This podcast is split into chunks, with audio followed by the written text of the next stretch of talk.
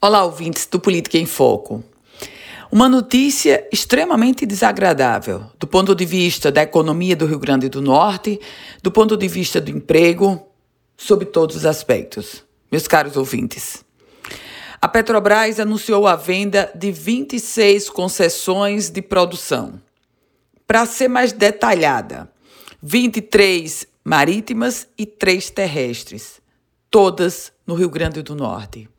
Inclusive, a Petrobras vai estar comercializando a refinaria Clara Camarão. Refinaria Clara Camarão, localizada no município de Guamaré. Esse documento completo está no chamado de Oportunidade de Investimento em Campos Terrestres e de Águas Rasas no Brasil.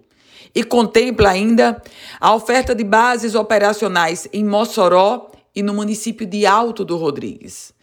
Ainda nesse processo de venda, um submarino, um sistema submarino, melhor falando, com duzentos e setenta e três quilômetros de duto de distribuição. E ainda porto e heliporto, em bom português. A Petrobras está de saída do Rio Grande do Norte.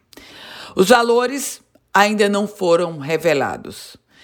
O que a Petrobras fez foi lançar uma espécie de teaser, ou seja, um documento que resume todo o ativo ofertado. Nesse resumo, a Petrobras informa que começou o objeto do processo, que consiste na cessão dos direitos de exploração, desenvolvimento e produção de óleo e gás natural desse grupo de campos terrestres e de águas rasas. Meus caros ouvintes, o que muito se falava, o que se tinha como ameaça, agora se coloca como real.